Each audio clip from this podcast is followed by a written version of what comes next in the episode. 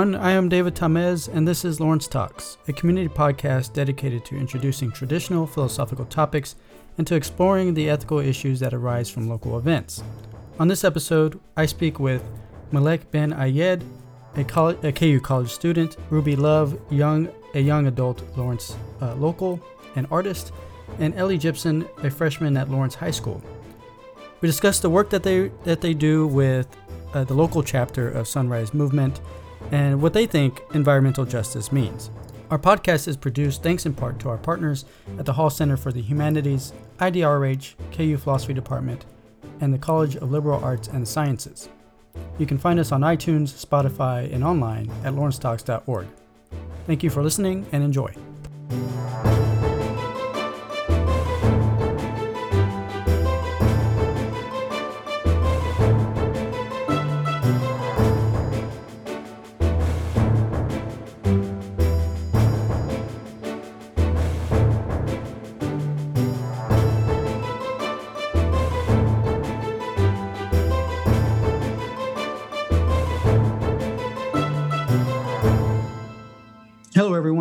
David Tamez, and this is Lawrence Talks. Our podcast concerns itself with introducing philosophical and humanist topics in an accessible way to our community, and also is concerned with exploring matters of justice and ethics relevant to Lawrence. On this episode, we focus on the second part of our mission as we are joined by representatives of the LFK chapter of the Sunrise Movement, an organization that advocates uh, for environmental justice.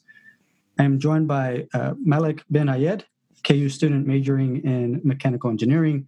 Ruby Rose, a local artist who is also in, involved and associated with the Lawrence Public Library's information services, and Ellie Gibson, a freshman and student to be sophomore at Lawrence High School. Thank you all for joining me. Thank you. Thank you. Thank you. First, beyond beyond the introduction I just gave of of you all, tell us a little bit about yourselves uh, and how you came to be involved with the Sunrise Movement. Well, as you said, my name is Malik. I'm a sophomore in mechanical engineering.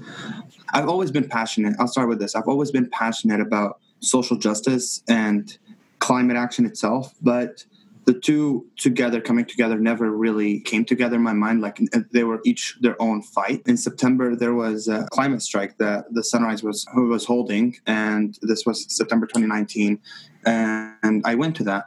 And i really felt at home. I really felt like this these were the two issues that i care about the most and they were being acknowledged in, in a sort of intersectional type of way of recognizing that yes we need to take action on climate change but also social justice must be must come with it. And like climate justice was really a term that I never imagined would come together, but uh, Sunrise did a great job of uh, bringing everyone to the table and recognizing those who have not had a voice to talk. So that's how I came to be involved with Sunrise. This is Ruby. I first heard about Sunrise um, in 2018 when activists occupied uh, Pelosi's office and AOC joined them, and I was following her very closely. And it was the first time that I felt like somebody was making a difference in, in climate activism, and it wasn't this kind of same old. Uh,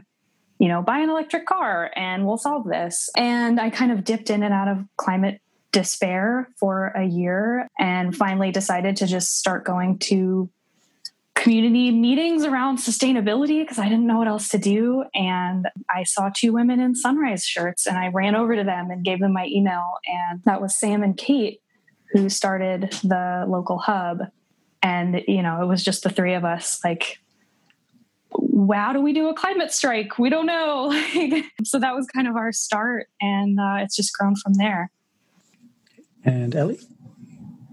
Um, well, my mom is Sam, so I I mean, she kind of she was the person who originally got me involved in the first place, but it grew on me really quickly because it's just kind of it's nice to get involved with an organization that is trying to like help younger people get their voices out and um, just get teenagers involved and climate change and climate action, climate justice, and it was just really nice. Okay, and so let's start with the movement itself. What what is uh, what is the Sunrise Movement, and you may also talk about what it's not, uh, and because there's plenty of, I guess, misconceptions about what the movement is and what it is concerned with. So feel free to also address the the misconceptions about the organization. So Sunrise, uh, from how we describe ourselves, I'll start with that. Is we are a youth-led climate action movement.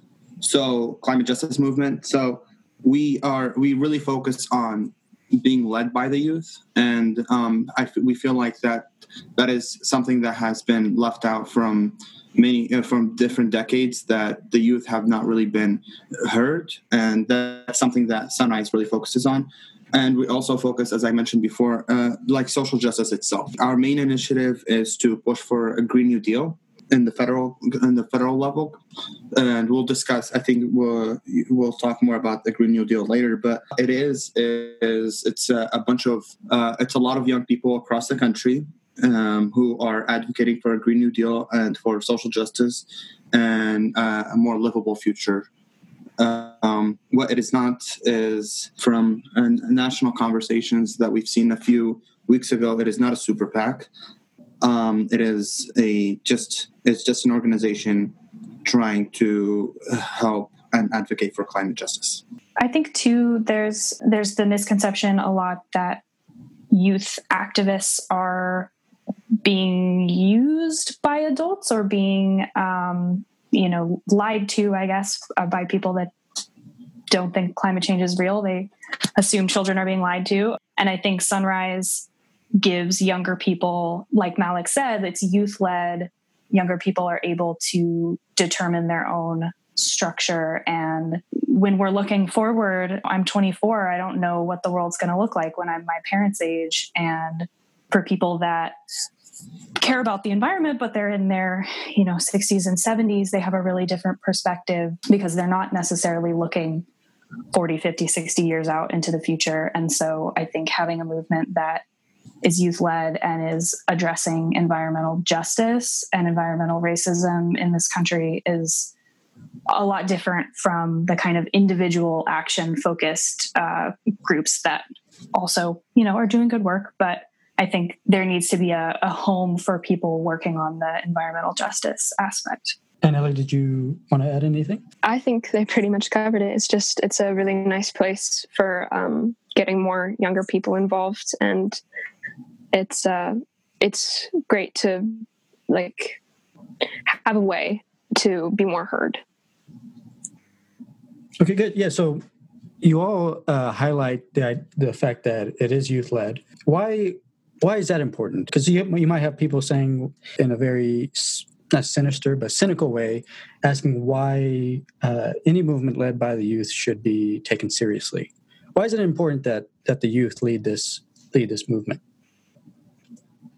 Um, that's a very good question. Um, I think it's you kind of expect the people who have the most quote unquote skin in the game to be the most involved or to be the most worried about it.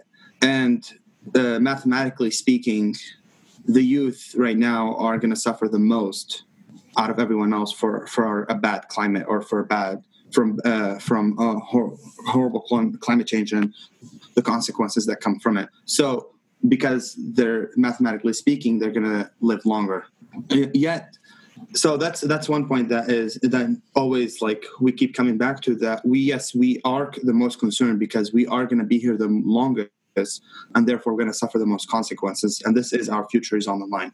So uh, that's number one. Number two about some people might say might critique sunrise of why do you, why are you youth led and not just like just led in general and whoever wants to be in leadership can be in leadership. And i i i think i come back to the to my first point that it is very important that the people who have the most skin in the game lead the way that's you can be an uh, you can to a certain extent you can be an ally of the movement but as we all should be but um, the young people have the most skin in the game and therefore should be uh, should be leading it i think too kind of like Malik said, like we have the most skin in the game. We stand to inherit this uh, future of catastrophic climate destruction, and um, because of that, because of being raised in that environment, we have a different and I think much more urgent perspective. And a lot of our um, engaging with the community and engaging with older folks, um, particularly our representatives, is trying to get them current on on the science and on the urgency. And that's something that we find that we don't really have to explain to people in their mid 20s and younger. We all understand it, we've grown up in it. But I think a lot of that pressure hasn't reached older folks. And so uh, having a movement led by people who really understand the urgency and they understand what it means for their future keeps us going keeps us motivated you know we're not going to stop at at recycling we know it's a lot bigger than that and yeah to to add on to that i I agree. As like a, a high school student, I mean, especially a, a freshman, uh, I think it's really important that it's youth led because um, with all of the problems with climate action and climate justice that have been going on, it's like hard to try and see a good future because it doesn't seem like people are taking it seriously. But um, it's it's good to have this um, this organization and this movement that helps younger people like me who might not um, see a very good future find ways to help fix that and show other people that they can fix it and really change something and to go back to something else like the first earth day i think it's it's it's almost uh, sad that the first Earth Day was 50 years ago. Like this upcoming Earth Day and next month, uh, April 22nd, will be the 50th anniversary of Earth Day. And it was Earth Day started with the intention to save the planet and so on and so forth. So we've been having this same conversation for 50 years and almost nothing has changed. If anything, we've been getting worse and worse. So I think that's also a, a, a, very important thing to recognize that past climate activists have, to a certain extent, not done something correct, and that if they have done something right, we would we would not be where we are right now. So their their plan has not been working, and it's that's why a, a new leadership and a new way of looking at it, which is what Sunrise Sunrise brings to the table of recognizing that we need to speak, be speaking to vulnerable communities, to lower income uh, uh, communities, to people of color, and all of uh, and marginalized communities is something really important. That is this fresh, this new way of thinking came forward from the youth, and because I, I, I personally believe that our generation is more like more accepting of change and that's why they like it has made the sunrise movement so successful. Okay and you you all mentioned uh, the sort of future that um, awaits us at least awaits the the youth. Um, what what sort what sort of future or what is that future going to look like? What are some of the the facts that we should be taking into consideration?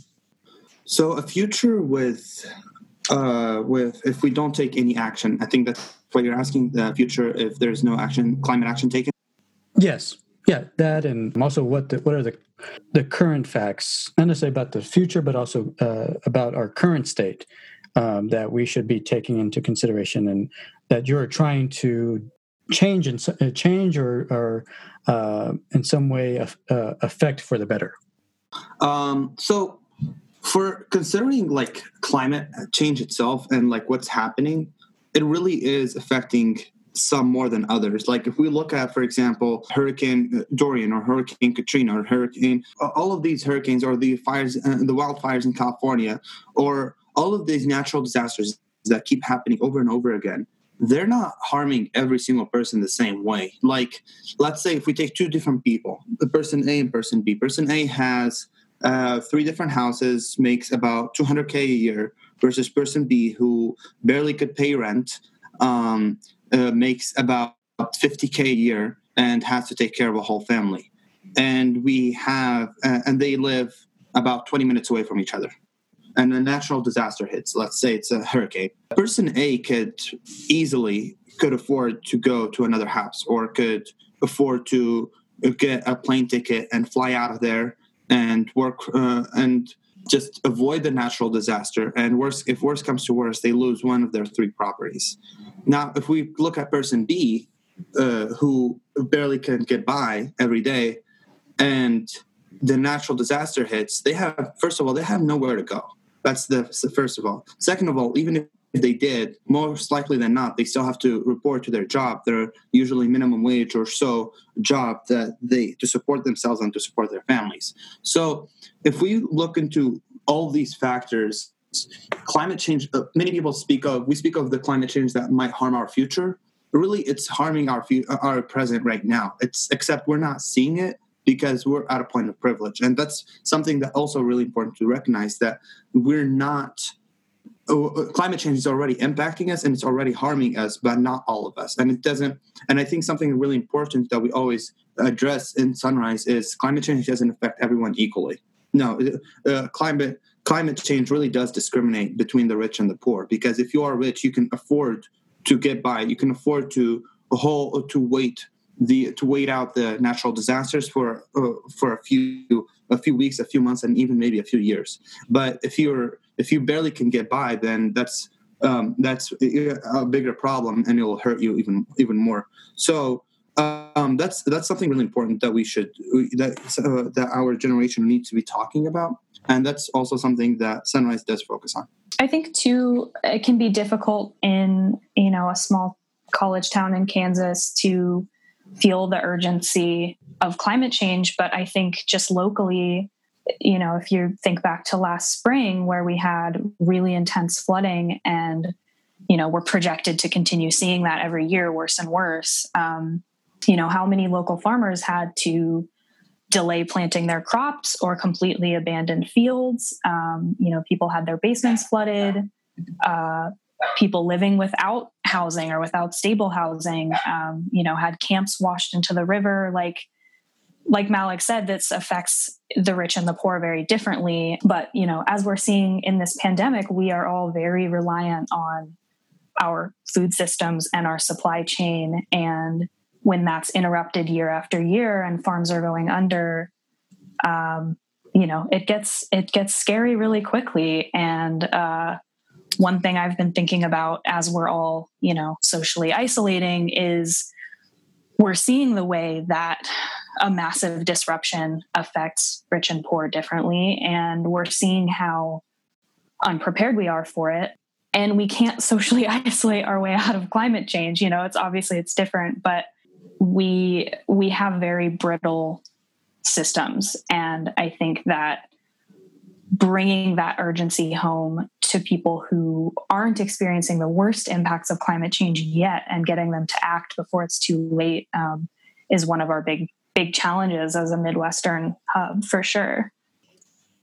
And i want to point out that so far the conversation has more or less focused on the consequences um, and why we should avoid those sort of consequences how it's going to affect both poor and the rich, the old and the young.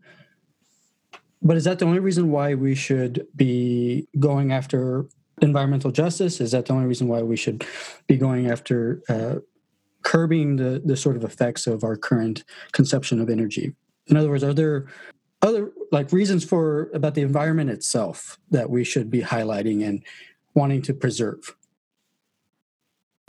I think um, Sunrise, the Green New Deal that Sunrise pushes forward is a really amazing solution to a problem that we have. But also, as you mentioned, the Green New Deal calls for multiple different things, but to focus uh, to highlight some of my favorites, I guess.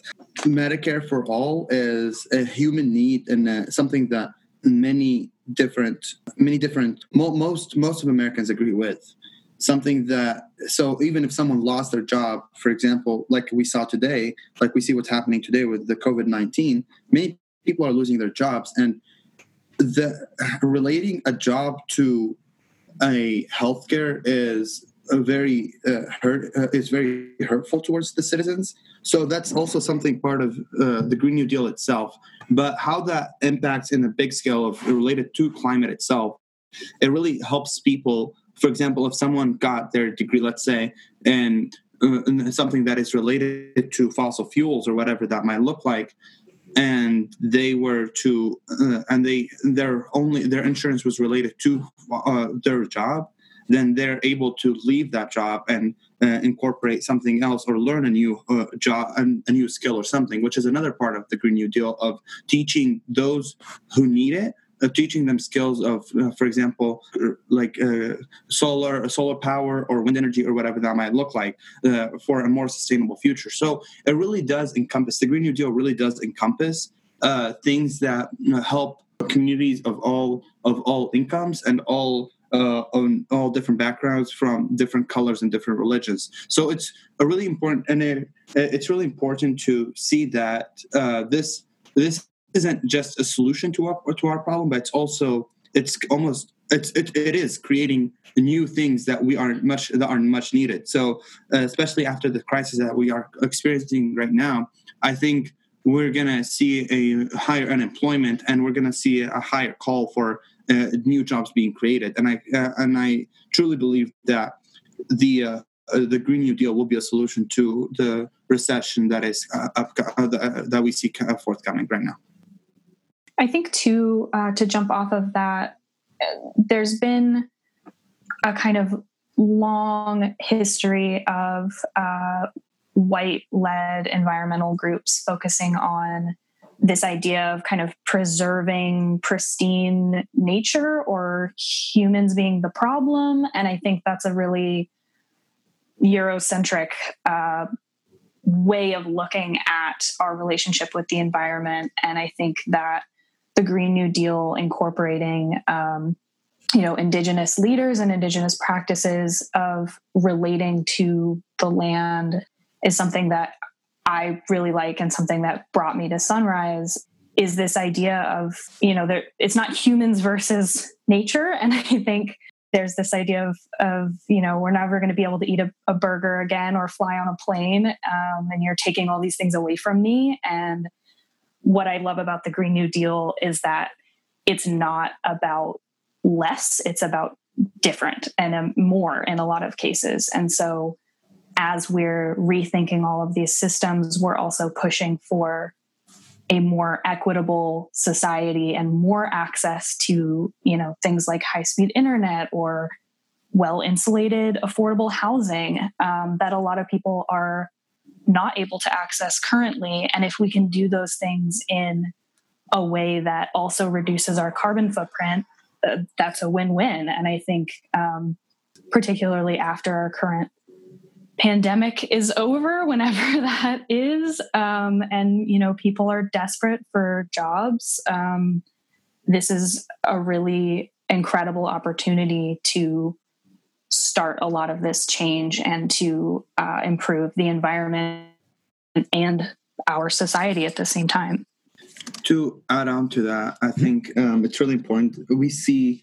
a lot on social media right now of people saying, "Oh, look what uh, the absence of humans is doing." We saw the the waters uh, in Venice come uh, become more clear. We saw fish return to uh, certain places that were not that have been absent that the fish have been absent to from uh, several years and stuff like that. And uh, we see a lot of blame um, in social media coming from um, coming being directed towards humans and i think that's a, a very dangerous ideology to have i think uh, in my opinion because we as ruby mentioned or uh, that we are we are part of uh, we are part of nature and we uh, we just need to be careful on how we're acting towards and how we're interacting with that so it is not it is not our fault it's not you my, yours and my fault, but instead it is big corporations. Uh, a, a, study um, done a few months ago or a few years ago found that I think 97% or the higher 90%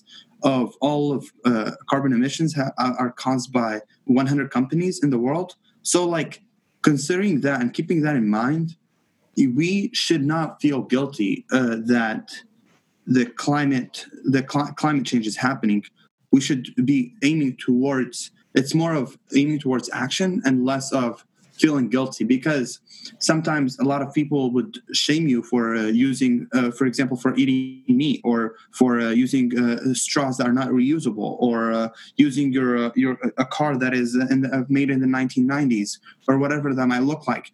The, but then they don't recognize that a you know, some people don't have that privilege and are not privileged enough to afford a newer car to not cannot afford a Tesla, cannot um, cannot afford to buy non, do not cannot afford reusable straws, or cannot afford whatever that might look like. So that's a, a really important point to make. That yes, while it might be great that some people are taking action and be trying to uh, are taking action and trying to make to lessen their carbon footprint.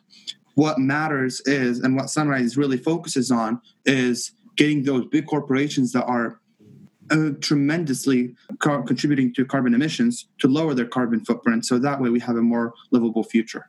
I think, kind of going back to where Sunrise uh, Lawrence fits in, we we stand out from uh, other environmental groups in town on, on the issue of of personal individual action, and um, that is something that you know I think is great. I think it's really important, but we have to and malik is great at pulling us back from you know gardening and things and being like okay we need to take political action.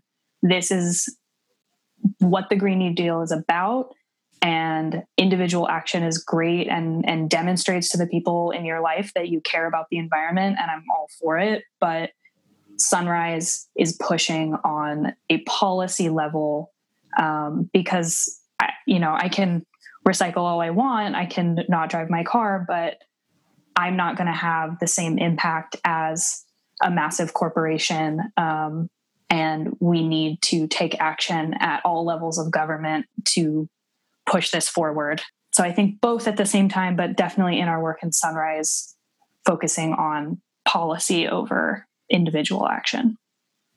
And I always say this that tomorrow, if we all agree by tomorrow morning, that every single person on this planet starts using reusable straws and even to a certain extent start stops eating meat even if we all agree to do that tomorrow morning we're still not going to stop climate change like that's it's sometimes it sounds like a pessimistic view and it sounds like you're telling people that their matter uh, whatever they're doing doesn't matter. whatever they're doing doesn't matter but really what you're what i'm telling what i'm trying to tell people is that what they're doing is good but it's what matters is changing on the big scale. So and i think a lot of uh, ruby talked about this in the beginning of the podcast of that lots of climate action has been focused on go buy a tesla or go buy an electrical car. And as i said before no one can afford not many people can afford that. So recognizing that instead of telling people that they need to, buy, to go buy Tesla, instead that they need to go vote and vote those who are taking money from fossil fuel out, I think that's a more uh, efficient and more and a better approach than having people who, to a certain extent, cannot afford it uh, feel bad about themselves for not taking climate action. And so, how much of the Green New Deal is about sort of mitigating the disasters that will the sort of I guess consequences or the effects that disasters, natural disasters, will have, and how much of it is about uh, trying to prevent making it worse. So I guess what I'm asking here is is how much of it is about creating services that will respond to the impending disasters or impending effects that natural disasters will have, and how much of it is about curbing our current consumption of, of energy. So the Green New Deal, first of all, aims to move the United States to uh, to renewable energy, uh, to use 100% renewable energy by a certain year. I'm uh, Ruby. Do you know the exact year? I'm, I'm I, I, I forget sometimes. It's coming up fast. 2030 is the is the push. Yeah, so 2030. It might sound like it's coming up, uh, as Ruby said, it is coming up fast, but so is the so is the deadline that uh, was given to us by the world scientists that we have 10 more years until uh, we we get into irreversible change that we cannot change anymore. So, with that being said, the Green New Deal, one of its biggest pushes and one, of, one of, I think, uh, most ambitious, but also one of the most needed pushes and demands is that it uh, reaches, we, re, the United States reaches, to, to, by 2030, we reach renewable energy 100%. So, again, that might sound too ambitious, but it's also much needed because there, there's almost no other way to do it. So, that right there is I guess you can call it preventive me-. So that way we don't, so we can avoid, so we can avoid, uh, uh what's it called? Uh, sorry, it does natural disasters. Now, how to respond to disasters that are happening right now?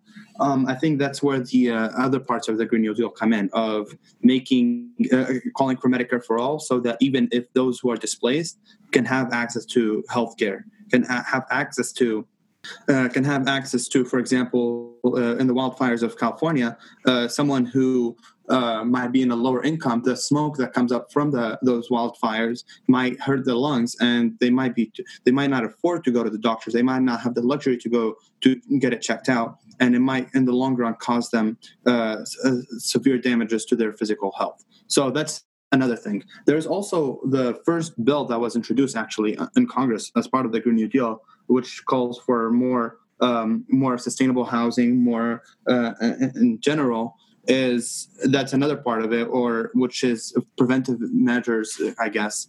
Another part of the Green New Deal is calling for more affordable colleges, which will allow more people to go to college and get educated, and in turn allow more uh, mind, uh, allow more smart minds to be more innovative in the future, and will lead us to having more um, easily accessible education, which will cause and which will lead to more diverse uh, thoughts and more solutions to our future problems. I think every step that we take to create a more equitable uh, society in the United States, whether it's uh, you know through high-paying green jobs, Medicare for all, uh, free college for all, um, is is both uh, an immediate improvement, but also it's um, an avenue towards mitigation. And so, you know, if we're getting people into affordable housing and that housing is carbon neutral,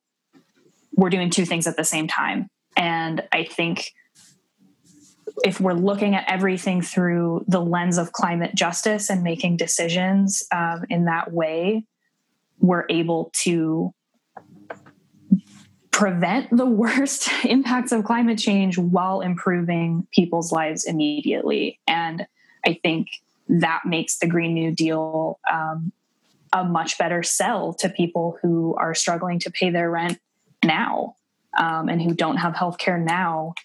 It's hard for people in that situation to think about climate change.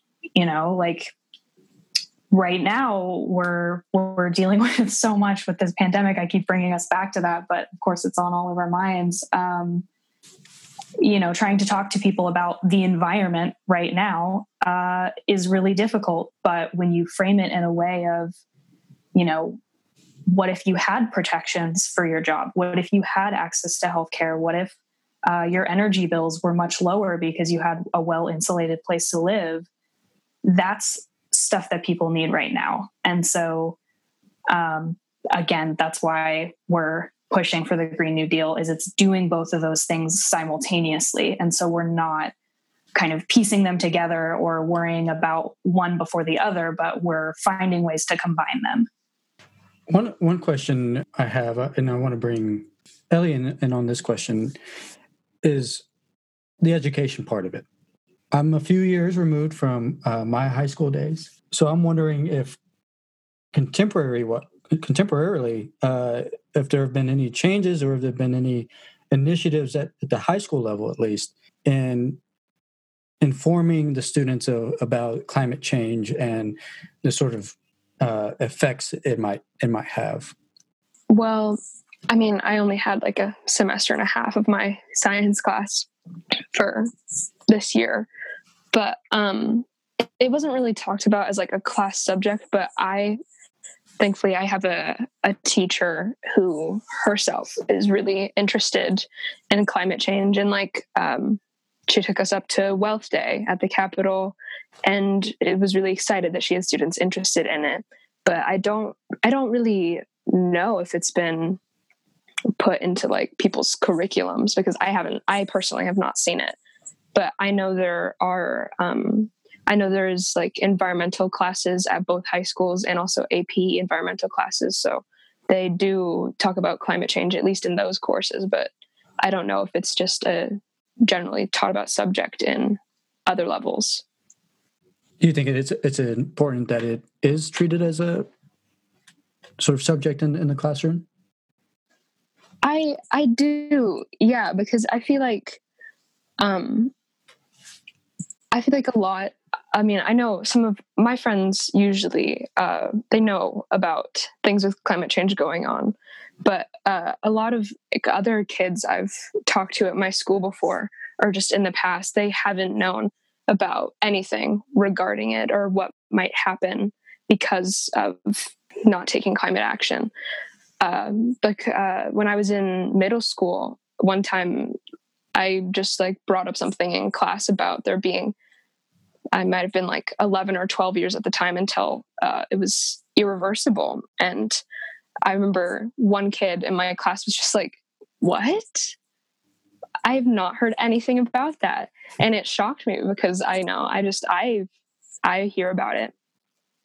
But yeah, people my age don't seem to be super not involved, but they just, they don't know everything going on. They don't know a lot of stuff. And I think they should know because, again, we are the people who are going to be most affected, and we're the only people who can really take um, like sustainable action against this.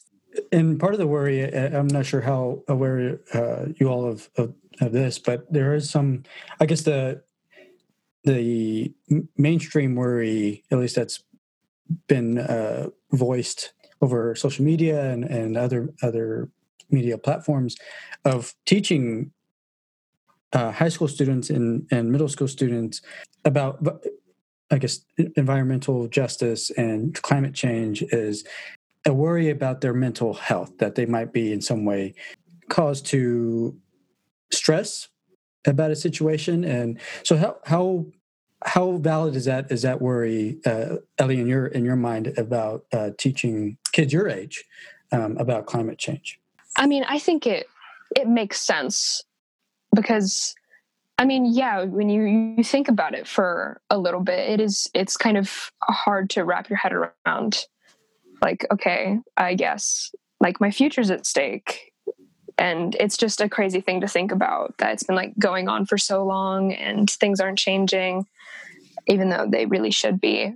But um you know i think if like if someone had like a, a problem with it and they were like upset because of it i mean that that should lead them to like talk about it more and then hopefully be like able to take more action against it.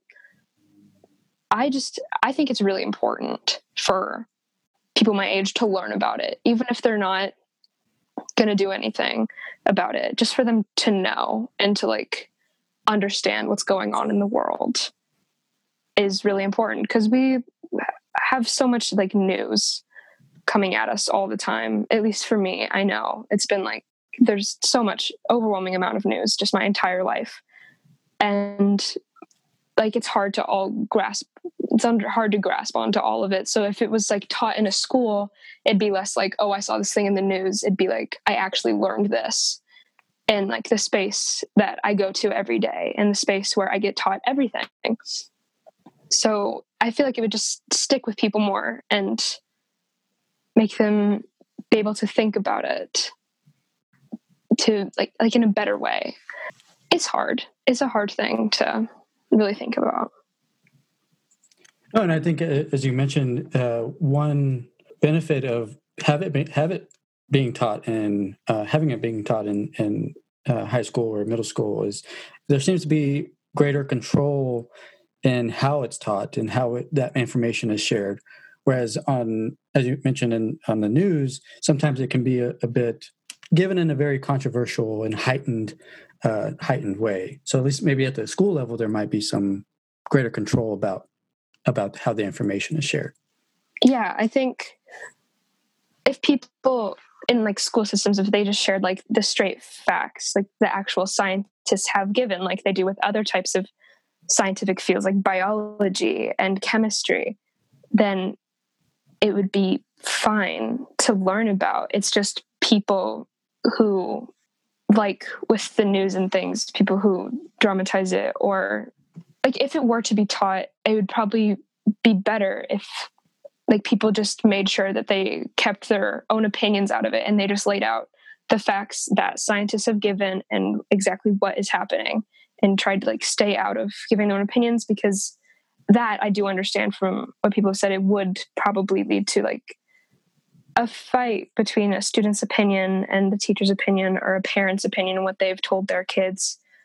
But I mean it's still it's a really important thing that needs to be like taught about but it is hard to know if something is going to cause a lot of problems within like a school I wanted to shout out uh, Madeline Herrera, who's a local teacher, um, and she spoke at our rally in December. Um, and she teaches elementary school, um, and her she teaches her students about climate change. And uh, she talked about you know the the difficulty of teaching children about the future and and the science of climate change is is very big and very scary. Um, but they're going to know about it eventually. And i think it's much worse kind of like ellie said uh, to get little snippets of it um, without context without that grounding in science or being in the classroom where you have that support system. Um, so when you have someone you know trusted and and just giving you the facts like a teacher um, i think it becomes a lot easier to understand the problem and to feel uh, empowered to take action as opposed to getting glimpses of really scary information and, and not being sure uh, what to do with that and just just for an example with with her most recent class um, they were learning about the wildfires in Australia, and the class decided to uh, do a little trivia thing at the cider gallery um, to raise money, and they raised thousands of dollars. And that I know for my own mental health, knowing about something and and being able to do something about it um, is really helpful in kind of processing this information. And so, I think having teachers that are willing to educate their students about climate change, but also give them avenues uh, like like bringing them to the Capitol, bringing them to Wealth Day um, is a really important follow up. I think for any type of learning, but especially for a subject that is as big and and can be really scary like climate change. So uh, and to change topic slightly, you're definitely going to see some disagreement with maybe folks older than you and in, different different age group. Have you have you come into contact with other uh, folks in your age group that don't necessarily buy into what you're doing and and uh, what the sunrise movement is about and what have you done or what have you tried to uh, tell them uh, to at least justify your own involvement and suggest that they should also be involved the first of the matter is we i have encountered, I think, two people my age that refuse climate change is real. And really, you get to a point where you got to choose your battles. If someone is educated and still refuses to recognize that climate change is real, then there's almost no point in talking to them. It it really sometimes saddens me to show them all the all the all the information, all the uh, all the proofs, all the uh, uh, all the articles from NASA, from uh, literally any almost every single credible, every single not almost every single credible scientific journal can be traced back into that they believe that climate change is real. So if the first thing is recognizing that some people will not change their minds and they just won't. So choosing your battles is really important. And I have learned that whether it is someone my age or whether it's someone uh, older, if you if in 20 minutes they're still refusing 100% to believe that climate change is real, then there's almost a 99% chance that even if you talk to them for 24 more hours, they're still not going to be uh, convinced. So that's the number one thing. Um, number two, which is more common, is seeing some resistance or uh, some some resistance to the Green New Deal, and that can be a factor into many, that can factor into different many thing many different things. The number one cause of opposition that I find, and especially for people my age, but in general, uh, for people who resist uh, the Green New Deal, is misinformation um, there's a lot of misinformation about the Green New Deal. Uh, when it first was released by a- by uh, AOC, um, uh, when it, it was first introduced a few months ago, I think it was a year ago. Um, we saw on on Fox News and we saw even on other uh, news organizations that the uh, the fear or the misinformation that that as Ruby mentioned earlier that airplanes are to be are uh, we're not to have airplanes that we're uh, we're not to be able to eat meat that uh, hamburgers i remember seeing in fox news like hamburgers are to be banned. Uh, airplanes are to be banned. So there's a lot of misinformation that while it seems silly to believe in it's uh, sometimes good to acknowledge and people are really like actually serious when they talk about it. So it's it's good to be like, hey, no, actually, this is not what the Green New Deal is. The Green New Deal is just aiming towards a renewable energy, renewable efficient, efficient energy. It creates more jobs. It uh, provides Medicare for all, and all of that. So, I have, I don't think, I think ninety percent of the time that I talk to people my age and I actually explain to them what the Green New Deal is, they're on board with it. Now, going the next step and organizing is always a little bit harder and I think there's a lot of people who are hesitant to organize, to uh, to join movements, to uh, show up to rallies, and all of that. But I think we're seeing a cultural change even in that itself. Uh, that our generation is becoming more and more uh, receptive towards going up to going to rallies, organizing, and uh, being more uh, and being more active, politically active. I wanted to talk about the um, the kind of apathy piece. Um, I think a lot of what I encounter uh, is people who believe climate change is real. They understand the urgency, um, but they don't think that they can do anything about it. Um, they don't think anything's going to change, and uh, they have more pressing concerns. And that's something that's really hard to argue with. Um, you know, a lot of people can't dedicate the time to organize and to be in a leadership position. And so I think part of our job um, is to find ways to make this work accessible to everyone. Um, you know, working people, parents do not have a lot of time. Um, and so something like advocating for a plan that's 10 years out, you know, even if it's going to do all these great things is, is a really hard sell. And so, um, you know, organizing rallies, having things like Zoom meetings, having calls at different times um, has been a really important way for us to be able to reach people. Um, but I also think in our talking with people and in our sort of pitch for this work,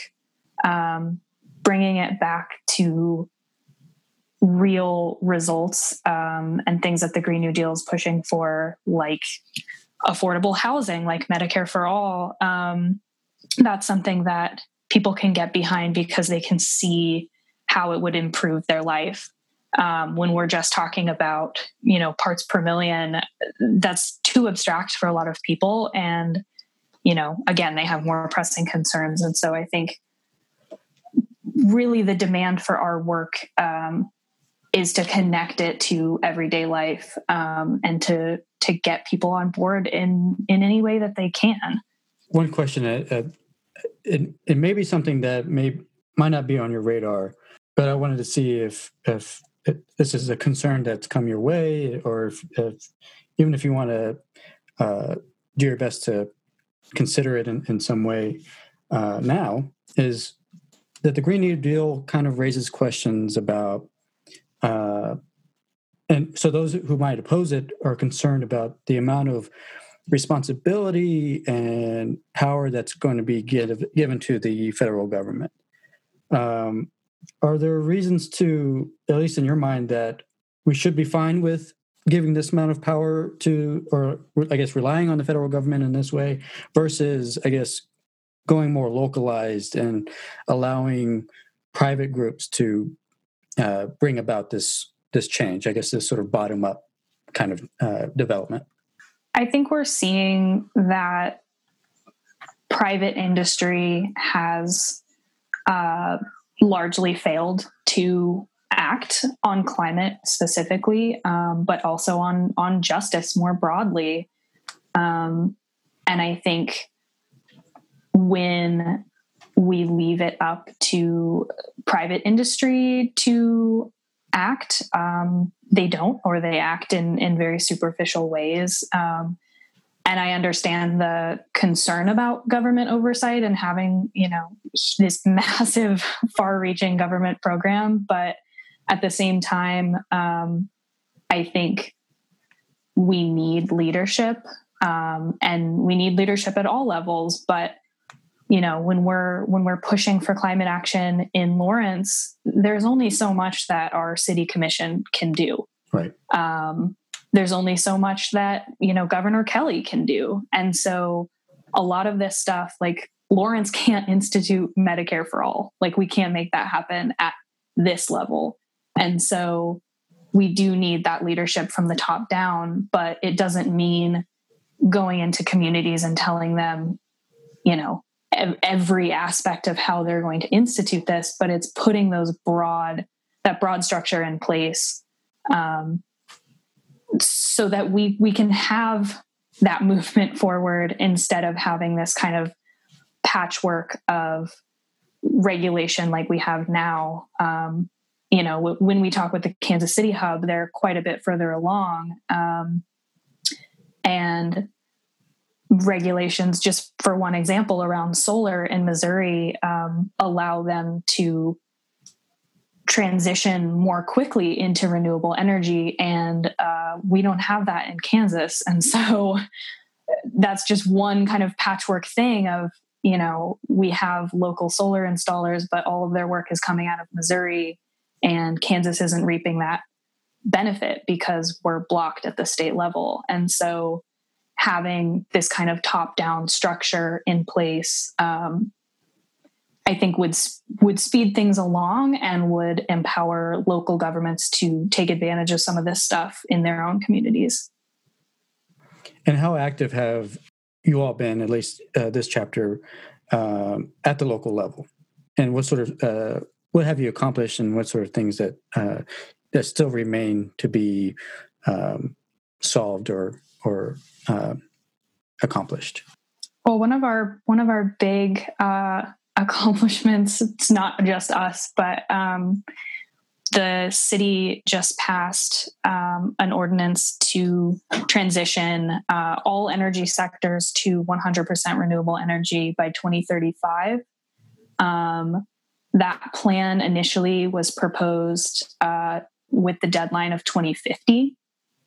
Um, and that that's just too long. I mean, you know, something is better than nothing, but uh, we were able to attend many, many city commission meetings um, and uh, lobby for the commission to push up the deadline. Um, and we worked with other uh, local environmental groups um, to do that. And uh, they pushed up the deadline and passed it. And so that's you know that's a huge thing for the community. That's going to be amazing but that's only the start. Um, so it's a lot of staying uh, through hours and hours of city commission meetings um, and writing to them. Um, but the other thing that we're focusing on this year is uh, a renter's bill of rights for lawrence.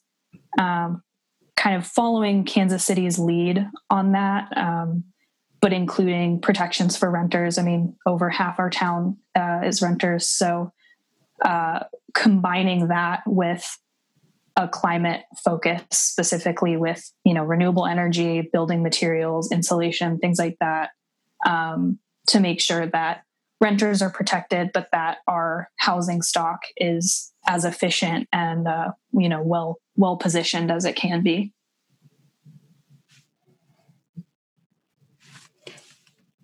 so to, to clarify uh, there's much more uh, I guess another maybe misconception about uh, Sunrise Movement would be that it's a single, I guess, policy type of action group. There's you try to you try to take on other uh, issues, especially in, in uh, as they might have some effect also on on uh, climate change and environmental justice. Is that is that fair to say? I think it's really important to recognize that we are a climate justice group. So that's why we both take on the climate and the justice aspect of both. So like um considering for like yes, the climate comes first and yes, we recognize that uh like we climate action is, needs to be taken ASAP. But at the same time, considering we also focus on the justice and the social justice part of it. And i think that's what's beautiful about this movement itself is that we're not afraid to we we do not say no just because something does not relate to climate directly because we recognize that almost every single thing in our life re- relates to social justice and including climate change itself. So because of that uh, as Ruby talked about, the rent, a renter's bill of rights, that's something that uh, for a regular person would not, they wouldn't even see the correlation between that and climate change itself. But considering that the the bill of rights for the for those renters gives them is some sort of social justice, it will allow them to be more. Uh, it will allow society to prosper more, and therefore will be more efficient towards getting a more climate uh, climate action to, uh, to sort of uh, sort of uh, act, climate action towards climate action. So really, it's the intersectionalism between uh, social justice and climate action is really important, and I think that's where Sunrise really is prospering, and recognizing that we can be in our local communities be, be still be active about other stuff like and I go back to Medicare for all for multiple different reasons. But again, if you were to ask a, a, an average person, or if you were to ask someone who's not very politically involved, what Medicare for all or what their health insurance has to do with uh, climate change, they would just they would just be very confused. But Sunrise realizes and uh, recognizes that we everything is intertwined and everything is going everything and every every policy that is being released has to do with the with our future and our future is heavily uh, is in is in much danger because of climate change. So therefore preparing for that is really important and that's why we take on other initiatives. Okay as we and into our, our discussion here i want to give you all a an opportunity to i guess discuss what are some uh, final thoughts that listeners should take into consideration? Uh, thoughts like uh, what they can do as ind- as individuals um, to either support Sunrise Movement or at least uh, to uh, contribute contribute in some way to environmental environmental justice. I think a lot of something that I always tell people is that you really don't need to know much about the science behind it. You really don't know, need to know much about the policy behind it. You really don't know need to know much about any of it at all. Like if you feel like you're you want to make a change, this group does a really good job across the country. It's not just in Lawrence and Kansas City and Chicago and LA and DC and almost every single city in the in the US right now has a hub from Sunrise Movement. we uh, and every single one of them, I can tell you, does a great job at accepting people. The uh, the trainings that we go through, uh, from Sunrise 101 to the training, the arts training to whatever the training that we do, really focuses on accepting everyone and educating every single person. So I have met people that have no idea why climate change is happening. I have met people that have never in their life um, uh, voted. I have lots of us. I have met people in our that have never thought of themselves as political activists. I have met people that are in our movement that have the only activism that they've done is retweet something on Twitter. All of those, it's a wide spectrum, and really, the I feel like there's this uh, toxicity behind our culture of if you don't know what you're doing, then you shouldn't bother doing it. But I feel like uh, Sunrise really dismantles that and tell, and we're really accepting of anyone who knows who's the freaking if you have a PhD in uh, and uh, uh, CO2 emission, we're uh, we're eager to have you. If you have no idea and you've never even you don't even know what CO2 is and you don't know what CO2 emissions do, we're so eager to have you. We don't care what your background is. What we care about is what your vision for the future is and what and how excited you are to do those actions and you're willing to take those actions. If you are willing to do that, then literally like come up and we we got you. If basically if we have a lot to do and if you have something and you want to do something, we can we can fill up your plate. We can yeah, we can definitely fill up your plate for sure. um yeah i mean we we are extremely online right now um, by necessity. Um, we're always on all of our social media. So if people are interested in getting involved or, or learning more or you know have a local issue that um, ties into climate that's really pressing for them um, you know we want to hear from you. And uh, i think that like malik said you know you don't have to be a climate expert to uh, to get involved. And I think the single biggest thing people can do um, is vote. And uh, next to that is is organize. Um, I think talking to your friends and family about climate and about why it's important. Um, I know for my family, when I started getting involved in this, uh, they understood the science, but they didn't necessarily care or or they felt like they had other things going on. And um, now i'm the climate lady and i talk about it all the time. And now they're coming to rallies and you know my grandparents are sending me articles about the green new deal and you can make that change in your social circle really quickly. And you know you're really more influential than you think. Um, so just starting those conversations is is super important. I would say if you're interested even a little bit, just contact us. And I think, of course, voting is a really important thing to do. And if you're someone who can't vote, um, like Ruby said, just talk to people and learn more yourself and educate other people. And who knows, you could find yourself with a whole new group of friends who are all really into it. And yeah, you could help a lot of other people get interested too. I just want to point out one last thing that we, uh, at Sunrise, before this whole coronavirus thing was happening, about a month ago, we started this initiative to talk to high school students more and uh, give presentations. And we managed to get in two presentations total um, to the uh, Free State High School. Um, and it was a really, it was a really interesting, it was a really interesting uh, experience because we got we had these people uh, we presented a cl- two classes. Each one was averaged about 20 people or so. Uh, one of the classes only one person knew what climate change was and what was happening. And the second one was I, I, I think two people did. So like and the rest they knew what it was as a concept that yeah the the earth is warming up.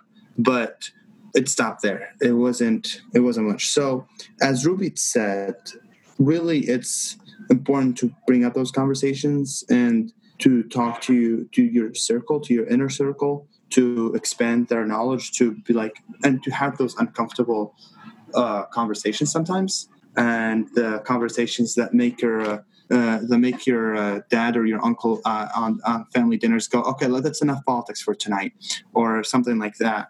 Um, it's really important to have those uncomfortable situations and uncomfortable conversations because that's how real change comes to be. Real change, uh, real change in how people think is by having the by challenging those narratives and not just dismissing them. With that being said, thank you all for having this conversation with me, and for discussing the work that you that you've done and that the, the sort of future that you um, the future endeavors that you have you have in mind. So thank you all for coming on. Thank you. Thank you so much. Thank you. And thank you to our listeners for joining us, and uh, look look forward to uh, for future episodes. And thank you for listening.